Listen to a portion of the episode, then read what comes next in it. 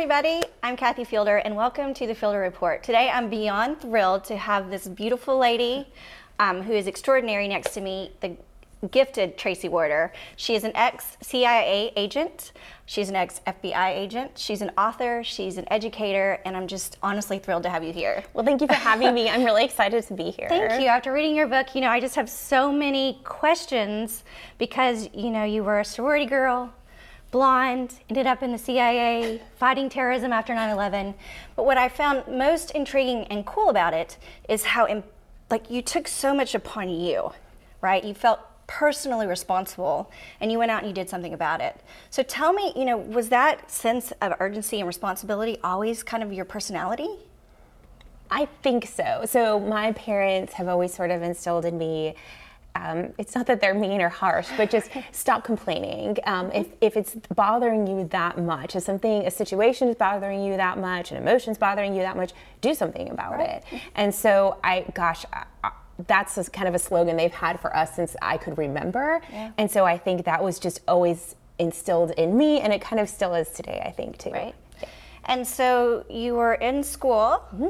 in a sorority in California, living the life, and you got recruited by the CIA. Or I think you went to a job fair. Yes, and I gave them my resume there. And did you go there specifically wanting to give them your resume, or did you just happen upon? I mean, like what?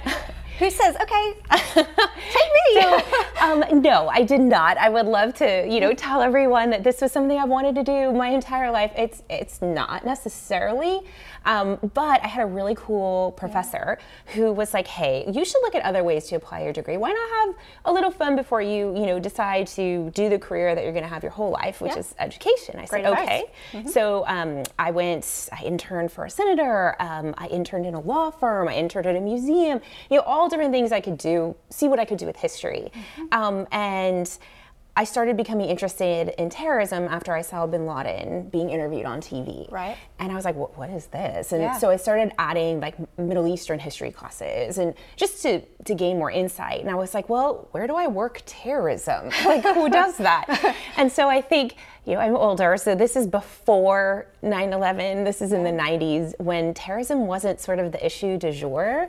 Right. Um, and so really, we were all kind of living large. yeah, like CIA was, was, kind of where people looked at Russia, kind of like these yeah. old men who, yeah. you know, studied Russia.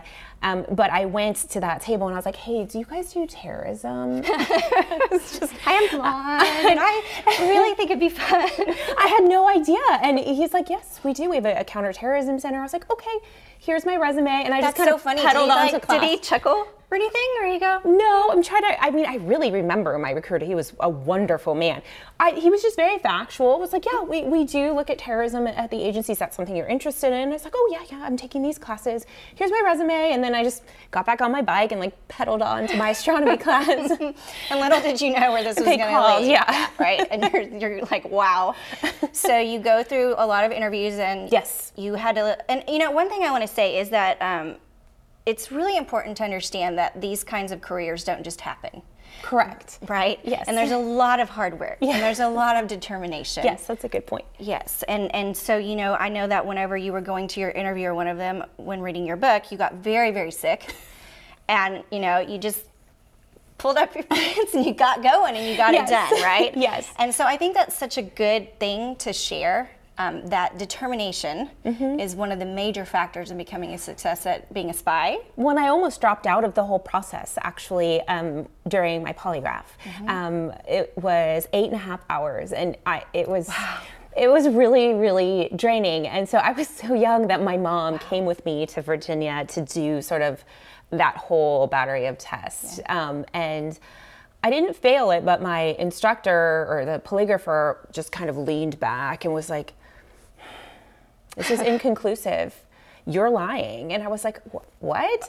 And it was, uh, the question was, had I ever used drugs? And I hadn't. I've never used a drug right. still to this day. And you can actually work at the agency and have had used drugs. That right. is not a, right. a mitigating factor, but he just couldn't believe it. And you just problem, can't lie about it and I did it. right. But it's kind of like, um, you know, for, for kids or whatever, when, you know, you get pestered by your parent, you're lying, you're lying, you're lying. Your blood pressure goes like way up because yeah. you know you're telling the truth. And yeah. that's what was happening is my blood pressure kept going up. So I essentially failed, but he wanted me to come back the next day. So I went again. Well, I went back to the hotel and I was like, I'm done. I'm done. Like, Yeah. mom, like, let's leave. I'm done. And so behind my back, my mom called my recruiter and was like, hey, you need to like talk to her because she's done. And he convinced me to go again. Um, and I went the next day and I passed. Good mama. So I almost did stop. Yeah, and I mean, all of us have been through things, Yes. right? Where we want to stop and we go, no, we've got to move forward.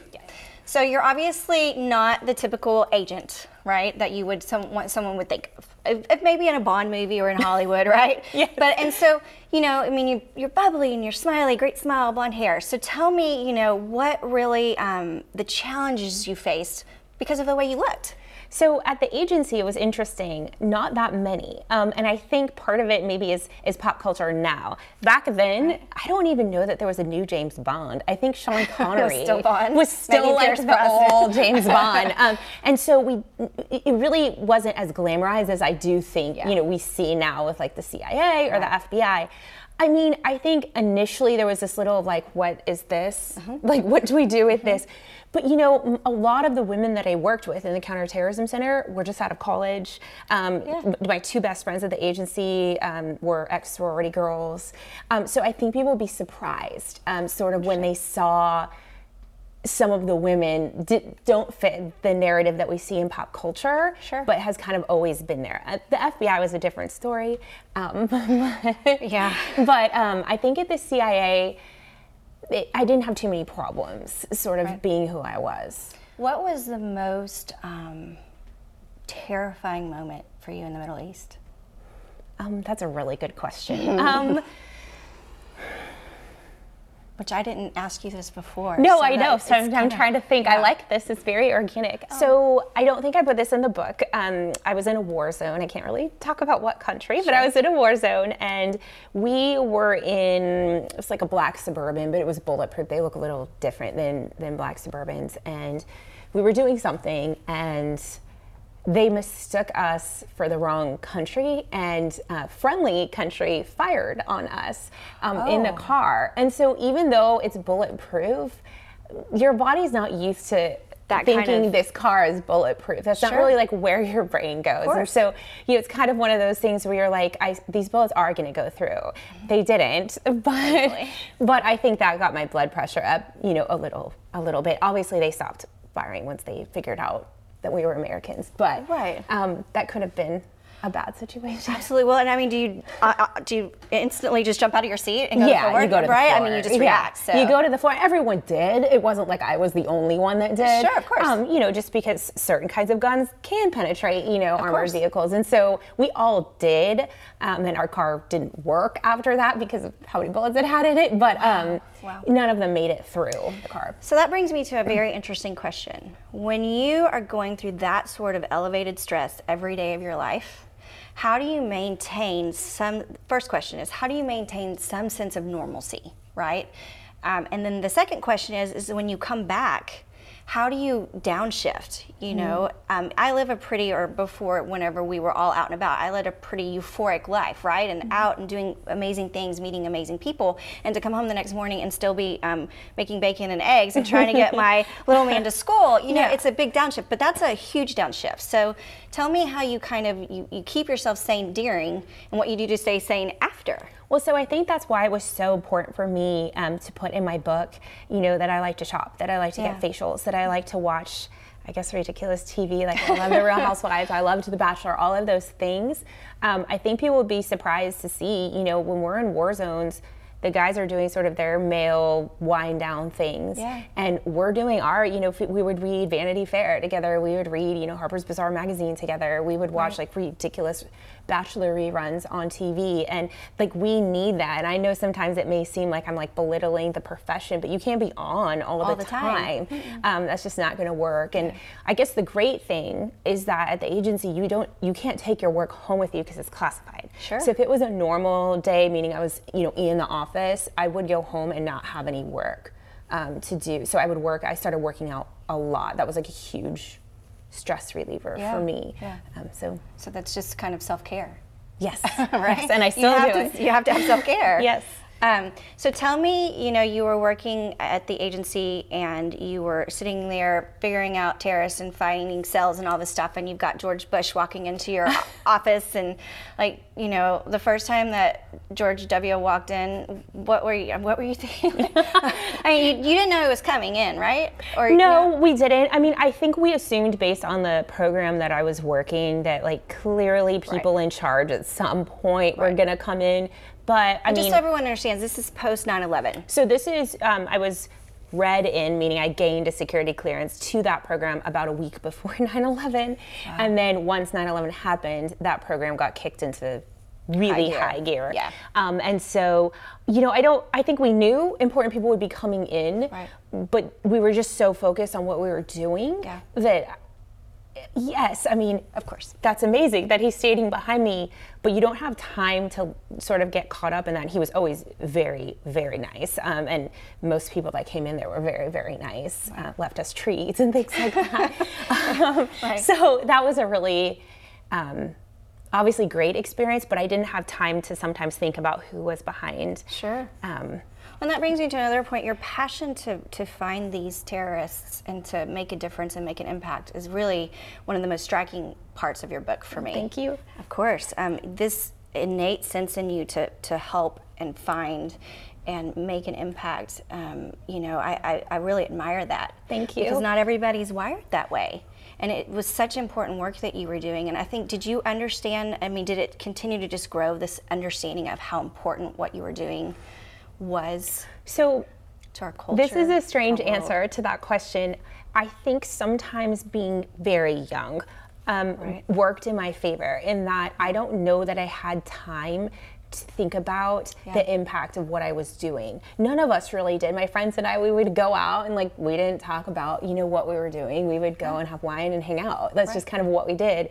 Um, and that's not to say we didn't care. We did. Sure. But sometimes when you're young, you're not thinking right. about like the gravity, right, of what you're doing. Absolutely. Mm-hmm. And um, you know, I guess that brings me to the point we were talking about. I said, you know, I, I really kind of had aspirations to one day, maybe, you know, when I was younger, do what you did. Um, but now I have a daughter and a son, and the thought of being able to do it I'm a little older, right? A little more experience under my yes. belt. And so, has how has having your daughter changed your perspective, your life? You know what I mean? Because yeah. it is. It's a game changer, obviously. Yeah, and it's to be honest, it's one of the reasons I left the agency. You know, I was doing really well there, um, and I had a really great experience. But I knew I wanted sort of this like stable yeah. life, and I'm still in contact with many people who still work there, and it's not a very beneficial environment to have that mm-hmm. kind of life. Mm-hmm. Um, you know, with my daughter now, I don't obviously can go back, um, right. but I I want her to sort of know what I did. And the interesting thing is, it's actually given me more appreciation for my parents because.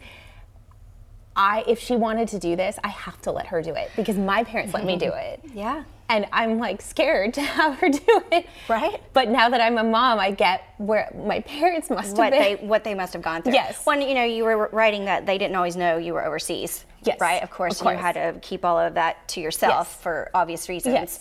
Um, and calling her from the middle of a war zone, you know, to get a hair point. You know. But that's that sense of normalcy, right? Yeah. And I think that's you just had to hear me, her voice. Yeah, grounded to oh, I'm I'm gonna make it out of here alive. Yeah, um, for sure. That was one place I had went to that I honestly wasn't sure, and so I think for me, I've never told anyone that before. So I think for me, making that phone call was a way to say, okay, I can make it through I have this. this coming back. Yes, yes. I'm going to see you soon. Yes. Right? I have got an appointment. I need to yeah. for my roots.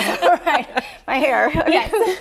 No, I know. And so that really is, um, I think, um, once the, the children change it all, does the agency ever call you to uh, consult? Mm. Or, or the, does the knowledge and the information change so much all the time? Yeah, I've never been um, called to consult. I do um, work with uh, BBC or you know Al Jazeera, Fox News, yeah. um, you know, to give input on things as a former um, CIA officer. But sure. now, no other than to send them things to redact. um, no. yes. Right. and then what about? So then you went from the CIA to the FBI. Yes. Um, and just to kind of explain, just for people who might not necessarily sure. know the difference between the two agencies. So um, the CIA is an intelligence gathering organization. That is their job. That's all they do. Um, gather intelligence right. that you know is critical to the safety of the homeland, um, and they operate outside of the United States when they right. do that. FBI is a law enforcement organization. Mm-hmm. They operate inside the United States. So they're looking to indict, prosecute, and try people for crimes. Right. So that's, I guess, the most clean clean cut version of the yeah yes. and so tell me when you switched over to the fbi it was obviously a very different environment Yes. And you, you mentioned that um, women weren't as highly respected necessarily in the FBI as they are in the CIA. So is that something you want to touch on? Yes. so um, it's funny. I left the agency, I think, for the right reasons. Like I wanted a family mm-hmm. and I didn't want to go overseas anymore. That was it. Those were the only two reasons I left. Right. And I'd won awards. I was so happy there. And I thought, hey, I can still work counterterrorism, but I can do that stateside. Right. That was my reasoning. Um, and so, you know, they came to headquarters to interview me, whatever. I got the job.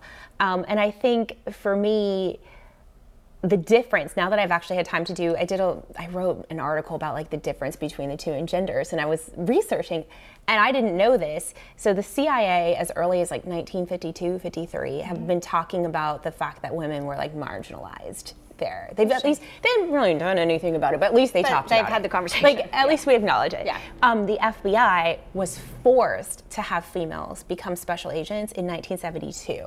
Right. So I was born in the 70s. That really wasn't that long ago. Yeah. Um, and they were forced to it. And so I think that creates a very different dynamic. dynamic. It's completely different. And different. I didn't realize that until mm-hmm. I had mm-hmm. done that that research that that is going to create some tension. Absolutely. well, I remember you talking about the agent not really ever letting you make the arrest or do any of this stuff, and finally you were like, "Hey, man, yeah, I, I, I'm here to do my job, so yeah. we do it, right? so, but I think that's a great point. You know, you're very much about educating, especially women, um, younger women, girls, teenage girls, about how empowered you can be and being self aware and really just taking what you want to take, you know, in the right way, but just going out and getting it done. And so, you know, you taught at a school for girls mm-hmm. for several years mm-hmm. and you had a great class that you kind of inspired them to pay attention to politics, be involved in politics, all of these things that we really need for our younger generation to do. And so, tell me a little bit about that and how you have feel like you've empowered that generation. So, I think what happened to me at the FBI was bad, but in a way it helped me find my mm-hmm. calling as a teacher. Mm-hmm. So trying to find sort of the, the yeah. positive about that. Um, you know, I left there, I graduated Quantico, I left the FBI and decided to, you know, get my degree in education. And so I think for me, what I started to realize is we associate femininity with incompetence sometimes in, yeah. in those types That's of jobs. great way to put it. Not always, but in those mm-hmm. types of jobs. And until we stop doing that, women are going to have problems yeah. um, in these jobs because I'm a very feminine person. I make zero apologies for that, but I still graduated from the FBI Academy just like everyone else right. did. Um, and so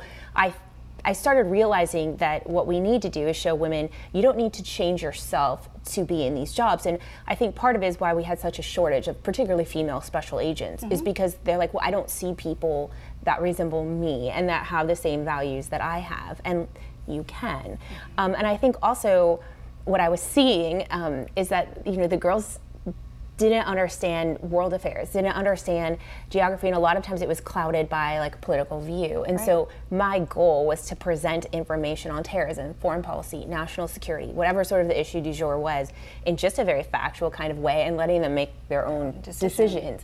Um, and from there, I mean, the girls have gone into the FBI, the CIA. State Department, um, some of them do national security law. So they've sort of found their way into these careers, hopefully to change the gender. Change the dynamic. dynamic. That's right. Yeah, that's so cool. Yeah. Um, so tell me what's next.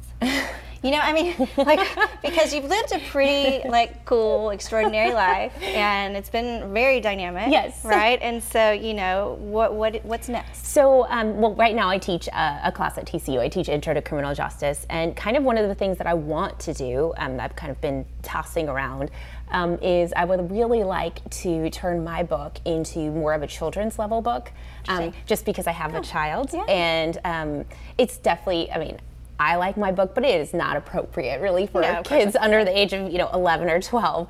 Um, and I think young girls, little girls, kind of need that. There's not as many as I would like to see. Yeah, um, no, you're right. For them having to have. a daughter myself and you having a daughter, yeah. there aren't books that empower you maybe to go out and be a special agent or be a. Yeah, I mean, there's good night stories for rebel girls, which is great, but it's very anecdotal. It's just person after person. Right. None of them are ex-agency. None of them are ex-law enforcement. And so I was like, mm, maybe we can turn this so we're sort of discussing that piece right now. It's really cool. So these kind of teachers that really make you make a difference and make you. You're gonna make me cry. No, it's Thank true. you. It's so true. Well, and with just real world experience, right? You know. That's why at TCU, at first I was like, you know, I don't have a PhD. Why do you want me to teach this class? And he's like, well, you would be our first former female law enforcement officer. They're so all cool. male law enforcement officers. And he's like, I think they need to see that. That's I awesome. said, I love it. okay. Yeah. Um, no, I mean it's so true though because you really do. Um, you need to learn by and from people who have done what you're trying to do, right? Not True. a theory. Yes, but very who've true. actually done what you're trying Very to do. Very true. I agree with that. I've kind of always thought that maybe I might like attempt to teach a business class. You should. because I think it, it's real world information that I Mm-hmm. think would be so so helpful, especially for teenagers. I totally agree Yes, with you. and so I think that would be a really fun challenge. Yes. just, you know, so Well, and for the teenagers to see, hey, this is someone who who did it. Yeah, right. Um, And- I and think to see that it's, like practical tangible. Mm-hmm. world relevant information. Yes. So, well. I just wanted to say thank you so much for being Thank here. Thank you for I've having so me. I really talking with you. I could appreciate talk to you. Oh wait, I have one more question. Sure. Um, what was the most exhilarating moment? exhilarating moment. I mean, probably doing something I wasn't supposed to be doing, which was um, we were in a war zone and we were definitely not supposed to be. But again, it goes back to this sort of unwinding, right? Um, you know, you don't have cable TV, you don't have like things you can do, so you play with the toys that are like around. And by toys, I mean the things the special ops and Navy SEALs guys Sure. like use. And so they got a brand new thing of night vision goggles. Um, and so I put those on, um, and they're like, you know what? See how they work if you ride our ATVs. And so I got on the ATVs, and I mean, there were probably mines, um, you know, like landmines Totally. like everywhere. And they're like, well, if you just stay on this like dirt road, it should be You fine. probably won't hit one. It'll be fine. And they go up to like 120 miles an hour, and I was like, and awesome. it's dark. But can you Pitch really see? Can you really see? So I could, Okay. but I took it all the way up to like 120, going all the way down. I probably could have been blown up at any time, but it was so much fun. Oh my gosh, yeah. No, like in your adrenaline. and also the crash and bang course that I took. You know, Yeah. when you crash cars is it like you terrible literally to say, but it would fun. just crash into his wall as hard as you could. and it was fun. Like that to me would be like pushing that pedal and doing it. I think would be one of the most extraordinary and exhilarating Yeah, moments it ever. was really you know, fun. I mean, like, and you're probably thinking, okay, how many people actually have died from this, right? like, am I the first one that's going to? I mean, you know, so it's I mean, granted, the car was like a boat. It was like an old Lincoln, right. you know, yeah. with the huge. and those are made of like the Yeah. old steel, like the good steel. So you felt pretty well ensconced, Yes. ensconced in the vehicle. I've had the best time having you here today. I could sit here and talk to you all day long, Thank you. honestly. I had so much fun, The too. stories are so cool. It's just not stuff you get to hear every day. So check out Tracy on her Instagram at Tracy Walder. And if you are on YouTube, please don't forget to hit that subscribe button.